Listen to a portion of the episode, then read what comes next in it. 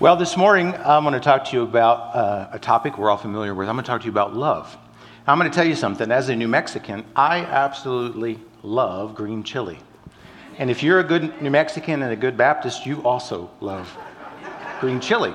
So a lot of people will ask me, hey, are you from here, Toronto? I'm like, no, my, my parents moved me out here in the 70s. I said, but I've eaten enough green chili to qualify as a native at this point. And so it's true, I have a real passion for green chili. I'm on a, a keto carnivore diet, so I eat very few green things here right now. And, uh, but the, what happens is I get overwhelmed with this desire, this passion to go find something with green chili in it, right? And so I have this love and this affection for green chili. The world has a lot of definitions of things they love, right? And a lot of different types of love that they express. And in this day and age, they're redefining what love looks like, right? Uh, love in marriages, love between sexes, lots of changes, lots of redefining of love. And they always are also defining how love is expressed in different ways. Uh, you know, uh, if you love somebody, you'll get them uh, roses at Valentine's Day. Or uh, remember the slogan, diamonds are forever. If you really want to show somebody you love them, you're going to get them a diamond. And so, again, the world is always trying to express to us what love looks like. And uh, uh, one of the things that we need to think about is what does love look like from Jesus' perspective? Not from our perspective, not from the world's perspective, but from his perspective. And today I want to delve into a little bit about what love looks like from the perspective of Jesus.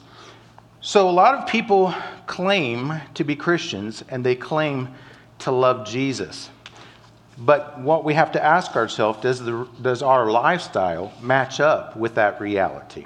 So I'm going to read from John chapter 14, where Jesus deals with what love looks like from his perspective, and we're going to start in verse 26. And it says in John chapter 14, verse 20, On that day you will know that I am in my Father, and you are in me, and I in you. The one who has my commandments and keeps them is the one who loves me. And the one who loves me will be loved by my Father, and I will love him, and I will reveal myself to him. Verse 22 says, Judas, not Iscariot, said to him, Lord, what has happened that you're going to reveal yourself to us and not the world? And Jesus answered and said to him, If anyone loves me, he will follow my word, and my Father will love him, and we will come to him and make our dwelling with him. The one who does not love me does not follow my words, and the word which you hear is not mine, but the Father's who sent me. These things I have spoken to you while remaining with you, but the Helper, the Holy Spirit, whom the Father will send in my name, he will teach you all things and remind you of all that I have said to you. So, before we start delving into what Jesus defines as love from his perspective, I want to touch on some things that he doesn't say about love from his perspective. There's some things that uh, he says uh, that he absolutely does not say, but they're very prevalent in our society. And uh, we don't have to guess uh, about what Jesus thinks love looks like. We don't have to guess about uh, whether or not Jesus loves us. We, we know from Scripture and from what He's done that He loves us. No greater love has any man than this, than that a man would lay down his life for his friends. So Jesus expressed to us great love, right? It's a, a love demonstrated clearly for us. But we have to ask ourselves, what does loving Jesus look like? And we don't have to guess. Three times in John 14, Jesus defines for us what true love to him or for him really does look like. But here's what it does not include this definition that Jesus gives us. First of all, it's not based on emotions or feelings. It's not based on emotions or feelings. You know, in our society, we, we say, I don't feel like I'm in love anymore with this person, or uh, I don't feel lovable. And, and we, we look at love through a criteria of our emotion, our feelings, but that is not how Jesus described uh, loving Him. It is not about how we feel. Now, of course, if we love somebody, emotions will follow, but it is, it is a, a, a not the active agent in love as per what Jesus describes here. So it's not about our emotions or our feelings. Because I'm going to just tell you, sometimes I've been married a long time, and I can, I can say sometimes you don't feel like you're in love, right? But the reality is, I love my wife deeply, right? And sometimes my children drive me crazy, and I don't feel very uh, loving towards them because they're driving me nuts with sometimes the choices they make or the directions they go. But the reality is, I love my children deeply, but I don't feel the emotion all the time active in my life. Emotions come and go with the situations and circumstances of our life, and they're unreliable. They're unreliable as a clear, definitive uh, descriptor of what love looks like. And so our emotions uh, can get us into trouble if we think that we love God based on our feelings for Him, right? And then the next thing that Jesus didn't mention in his description of love is this it's not demonstrated by a lot of words or expressions. You know, again, uh, in our society, uh, we have Hallmark cards, right? To express our love with words and, uh, you know, have you ever gotten a card from somebody who uh, doesn't treat you very well, but they gave you this nice card? Do you feel an expression of love from that card when the reality of their actions don't match up with the words of the card? Or have you ever been in a relationship where someone is always telling you love, they love you, but they don't treat you like somebody they love? So words are not a good, again, uh, test for an actual love for the Lord Jesus Christ. Lots of people claim to love Jesus. Lots of people claim to love Jesus.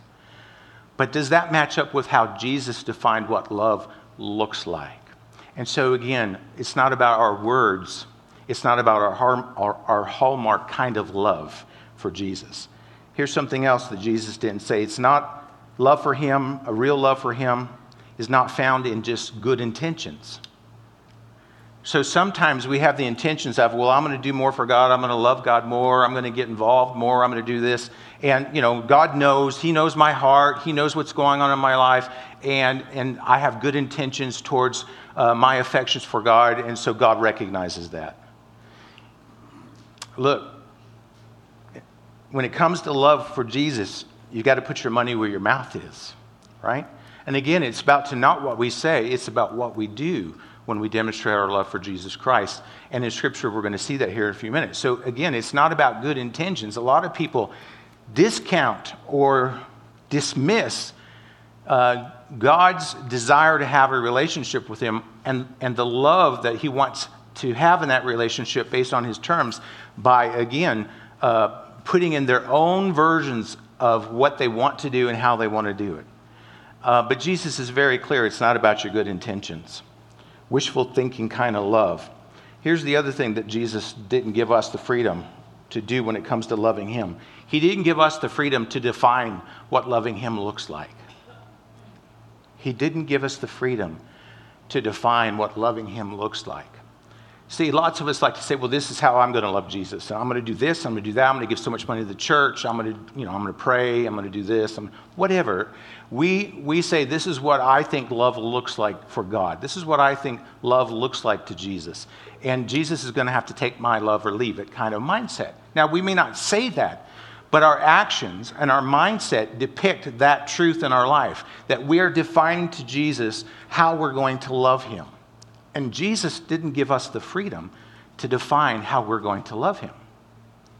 And so let me give you an Old Testament example of you know, loving and worshiping God. And I've used this in my Sunday school class a lot, so you guys, you get a repeat. Sorry, it's going to happen sometimes. So there's two brothers in the Old Testament, Cain and Abel, and God had instituted blood sacrifice. And, and he said that, you know, without the shedding of blood, there's no remission of sins. And the shedding of that lamb's blood was a picture of things to come. And he instituted that, again, uh, as a way to worship him. And so you got two brothers. One's a shepherd, one's a farmer. The shepherd says, uh, Yep, I'm going to sacrifice this sheep. I'm going to do it according to how God has said, and I'm going to worship God. The farmer said, You know what? I'm not a shepherd. I don't like sheep. I am a farmer. I have a lot of produce in my crop. I'm going to worship God through sacrificing from my crops. And uh, that's how I'm going to worship God. So you got two guys claiming to have a relationship with God through the avenue of worship, right? You have two guys that are claiming worship to God, relationship with God through that avenue.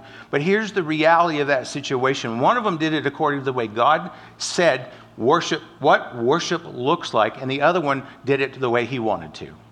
So, in the end, you had one guy's worship that was accepted, and you had one guy's worship that was rejected.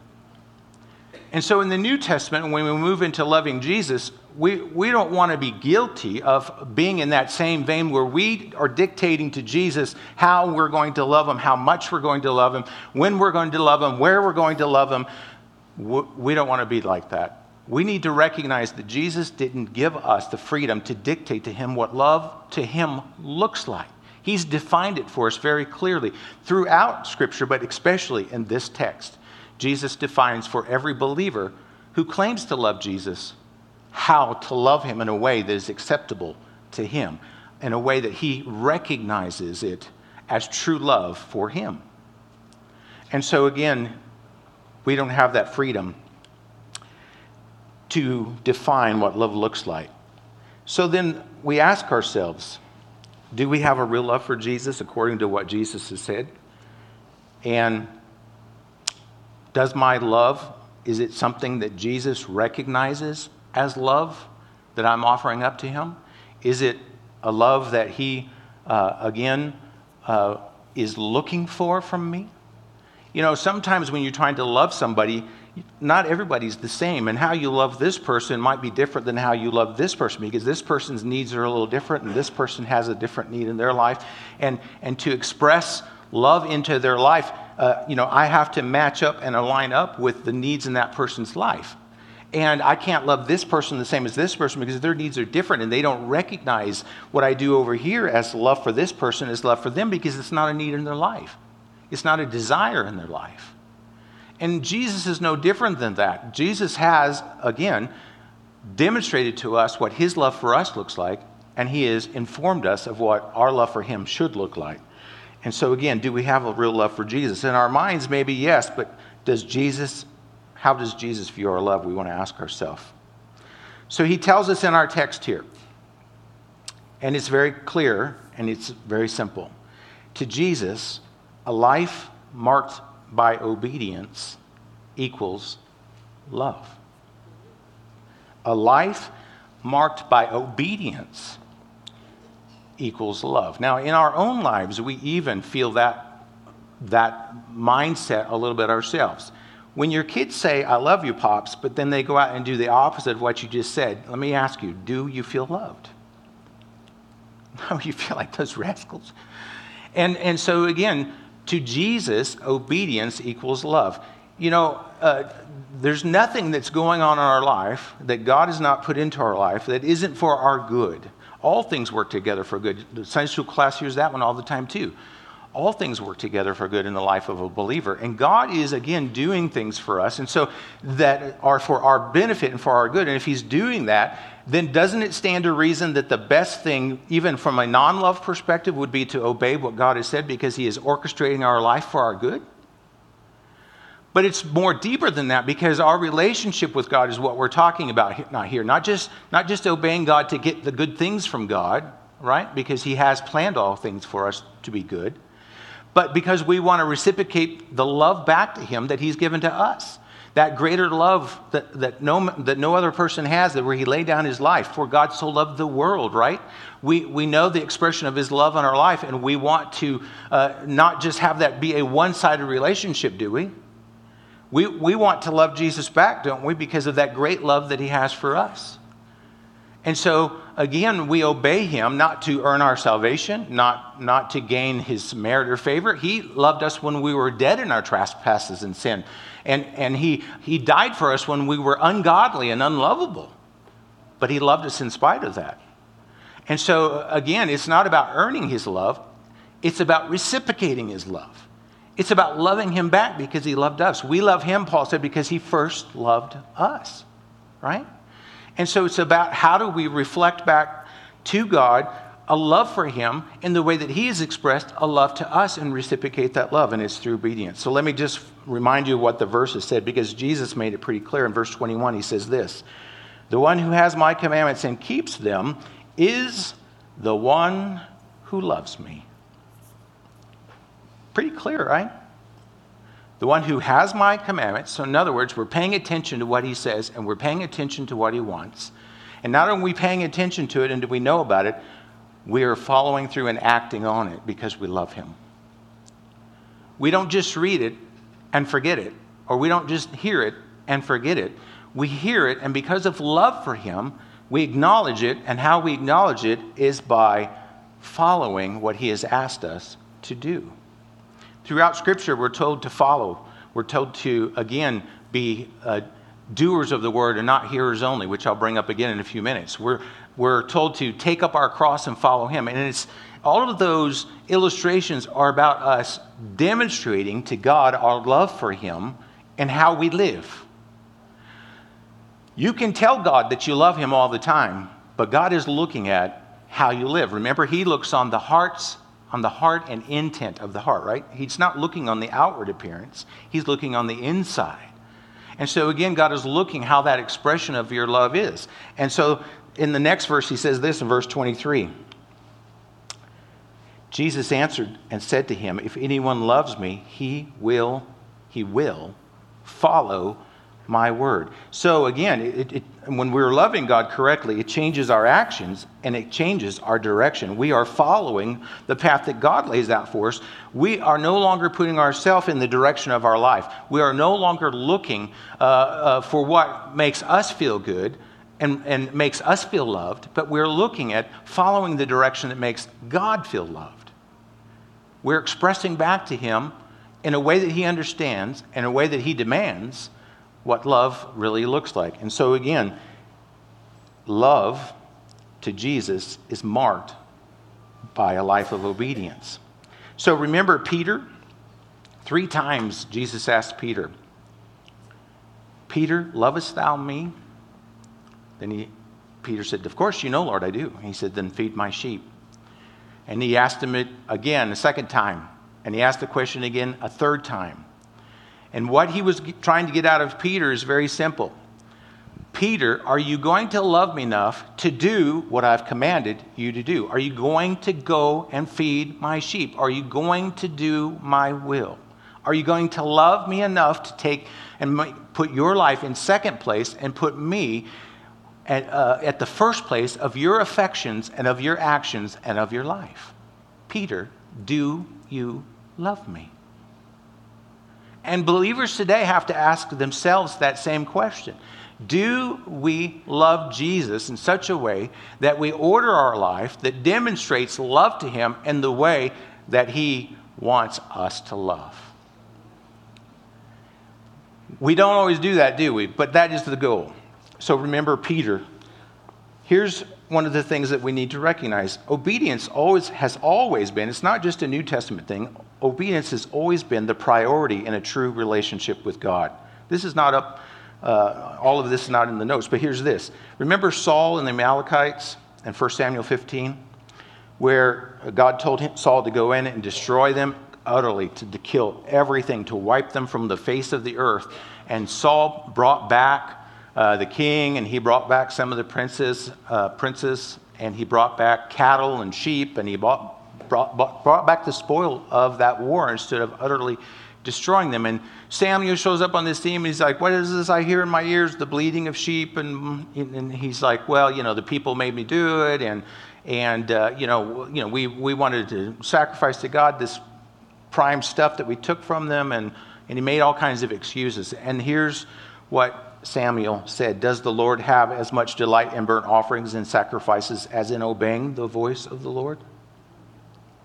Behold, to obey is better than a sacrifice, and to pay attention is better than the fat of rams. And so, again, this is not a new thing that God is looking for his people to obey him as an expression of a love relationship with him. And so, again, he doesn't, uh, it has not changed. So, if a love marked by obedience defines uh, what love looks like to Jesus, that stands to reason that a life marked by disobedience defines those who do not truly love Jesus. Sometimes we kid ourselves. We say we love Jesus, but our life clearly is in contrast and contrary to God's will. Or if it's not our life as a whole, it may be our life in parts and pieces that does not match up with what God's will is for us. And so we say we love Jesus and we kind of hem haul around about some of the things that we don't want to give to Jesus or uh, follow Jesus or obey Jesus. And so we do this hybrid love in our mind where, you know, yeah, I love Jesus and I go to church and I do this and this and this. But this area of my life is, that's off, living, uh, that's off limits to Jesus. That's my, you know, that's for me. Uh, and I, I'm not giving that up. Or we may not say that, but subconsciously our actions demonstrate that because we're not all in in this relationship with Jesus. We're just partway in the relationship. We kind of just want to, you know, get the benefit of having a love relationship with Jesus on this side, but then still do our own thing over here and have our carnal pleasures and enjoyments and have our will and have our way. And so we don't we don't really go all in in this relationship with Jesus, but Jesus is pretty clear about what that looks like. A life marked by disobedience defines those who do not truly love Jesus. Verse 24 says this The one who does not love me does not follow my words. So, the thing I love about this passage is it's pretty black and white. You know, Christians like to say there's gray areas in the Bible, and I've mentioned this before too. There are no gray areas in the Bible it's pretty clear that if we want to love Jesus, that we need to follow him and obey his commandments. And it's pretty clear that if we're not doing that, we don't have much of a love for the Lord Jesus Christ according to him. Not according to my opinion or the Baptist theology or anybody else, but according to Jesus, it's pretty clear. If you love me, you will keep my commandments. You will follow what I have said. And if you don't love me, you won't. Now, I want you to think about that. It didn't come from any other body, but the source of the person that we claim to love, the Lord Jesus Christ. That's where those words came from. That's what Jesus said about love to his people, to his children, to those who say that they love him. And so we have to investigate and be honest with ourselves about our level of love for the Lord Jesus Christ. Now, here's the great thing love grows, right? So maybe in the beginning of our relationship with Jesus, our love is a little stymied because, you know, we're still wrapped up in the world and we still have a lot of things to shed and things that don't belong. And, and we're not where we need to be yet, but we're headed in the right direction. And, and we're going to move forward in our love relationship with God because we love Him. We know He loves us. And as believers, we're drawn into that relationship with Him and we want to love Him more, right? You can't be a Christian and not want to love Jesus more. It's an impossibility. If you don't want to love Jesus more, then you need to backtrack on your faith and on your profession and find out did you really place your faith and profess Christ and have you repented and are, or have you done the things that build the relationship and start the relationship with Him? Because you can't have a relationship before that point with the Lord Jesus Christ. But if you have done those things, then there will be a desire there will be a desire to love God and to love the things that God loves. Because we are the new we have that new nature in Christ Jesus. We're no longer living as ourselves. We're now living with Christ within us, right? And so again, there's this nature that changes from loving ourselves and loving the world to loving God. And so again, here's the last thing we want to focus on. Obedience is the love language for Jesus. It is the key to getting to know more of Jesus. Obedience is the love language for Jesus, and it is the key to getting to know more of Jesus. Verse 21 says this The one who has my commandments and keeps them is the one who loves me. And the one who loves me will be loved by my Father, and I will love him. Now, get this last part and will reveal myself to him. If we want to draw closer to God, if we want to have more of Jesus in our life, it doesn't come from some emotional expression of love for Jesus. It comes from obedience to the Lord Jesus Christ. See, many times we forget, we, we call him our Savior, but he is our Lord and Savior. His clear title is Lord and Savior right? And we forget the Lord part, and we want to hang on to the, the Jesus who died on the cross and loves me so much, but we don't want to hang on to the Jesus who is the Lord of our life. And we've got to think about both of those things as we move forward in our Christian walk. Our Christian walk can't pull the one out and neglect the other. The Christian walk has got to focus in on the reality of who Jesus is and the reality of what Jesus says about how to love him and how to live with him. But here's the deal if we get it right, if we say, Lord, I'm going to yield to your will because I love you, then what happens? We get more of Jesus in our life. We draw closer to him. We have a closer knit relationship. It's like any other love relationship. The more we invest in any relationship with anybody, the greater the love grows for them, right? The greater the bond grows between us and someone else when we invest in that relationship in a way that makes it healthy and makes it grow. And it's the same for us as believers. If we invest in our relationship with, with Jesus, it will flourish. It will become what everything that it should be and could be because Jesus is not going to fail on his end to reciprocate the love that we express to him. And he, he has made a commitment that if we will obey him and love him correctly, that we will have more of him in our life. And who doesn't need some more of Jesus? Right? And so the other thing that he said is this it, it's, again, the key to living in a, cro- a close relationship with Jesus is found in verse 23. Jesus answered and said to him, If anyone loves me, he will follow my word, and my Father will love him, and we will come and make our dwelling with him. So, you want to be in the presence of God? You want to be in the presence of Jesus? Then demonstrate real love to God because He's waiting. It's just like the story of the prodigal son, right? You had a father that was waiting for the son to do the right thing and come home and take his rightful place and do the right thing, where he could then demonstrate his love into the life of the son to the fullest because the, the son was at home where he belonged with the father. And it's the same thing. God is looking for us to come to Him in obedience. And that opens the door for God to, again, embrace us because we are where we belong in the relationship with Him. And He is in our presence, and we get more of the presence of Jesus in our life when we obey Him. Here's the reality of being a fallen man who's been saved by grace. It's not easy to love Jesus correctly, is it? It's not always easy to demonstrate obedience to Him in our walk as we go through life. But you know what? Because Jesus loves us so much, He knows that. And because He knows that, He does for us something that we cannot, cannot do. Love demonstrated through obedience is not always easy, and Jesus knew that we would struggle. He knew that we would struggle. So here's what He says in verse 25 He says this. These things I have spoken to you while remaining with you. But the Helper, the Holy Spirit, whom the Father will send in my name, he will teach you all things, and he will remind you of all that I said to you. See, that's the thing that God understands and knows. That while we love him, we have a sinful nature and we struggle to love him correctly. So he defined it for us so that we clearly understand it.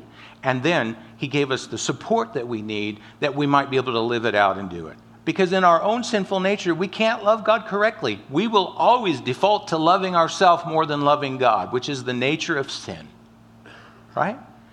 But he knows that we have that struggle. So he's given us the power of the Holy Spirit that comes into our life and enables us to live a godly life. He said he's given us everything that pertains to holiness and godliness. And so God empowers us and enables us through his Spirit, through his presence. The presence of his, well, think of it this way the Holy Spirit is an expression of the presence of God's love in your life.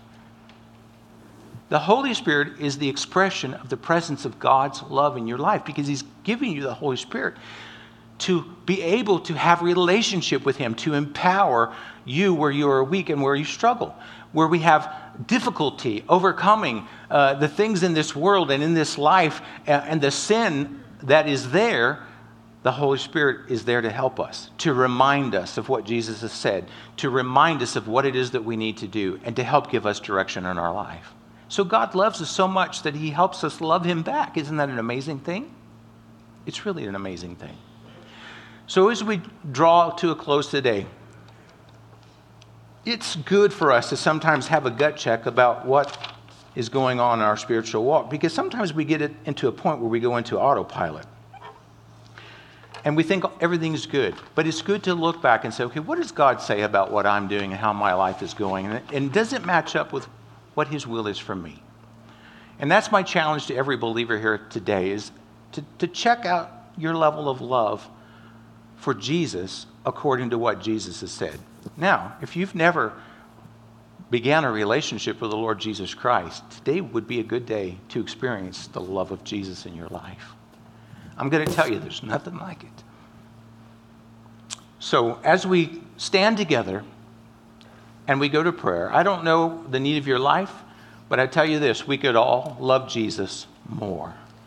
Let's pray. Lord, we are grateful for your word. We're thankful, Lord, that you give us clarity about what love looks like. Lord, help us to love you correctly and obey you in the way that we should. May we discard the things in life that distract us from loving you, and, and more, Lord, may we place into our life the things, your word and your will, that help us love you the most. Lord, we'll thank you for it, and we ask this in your name. Amen.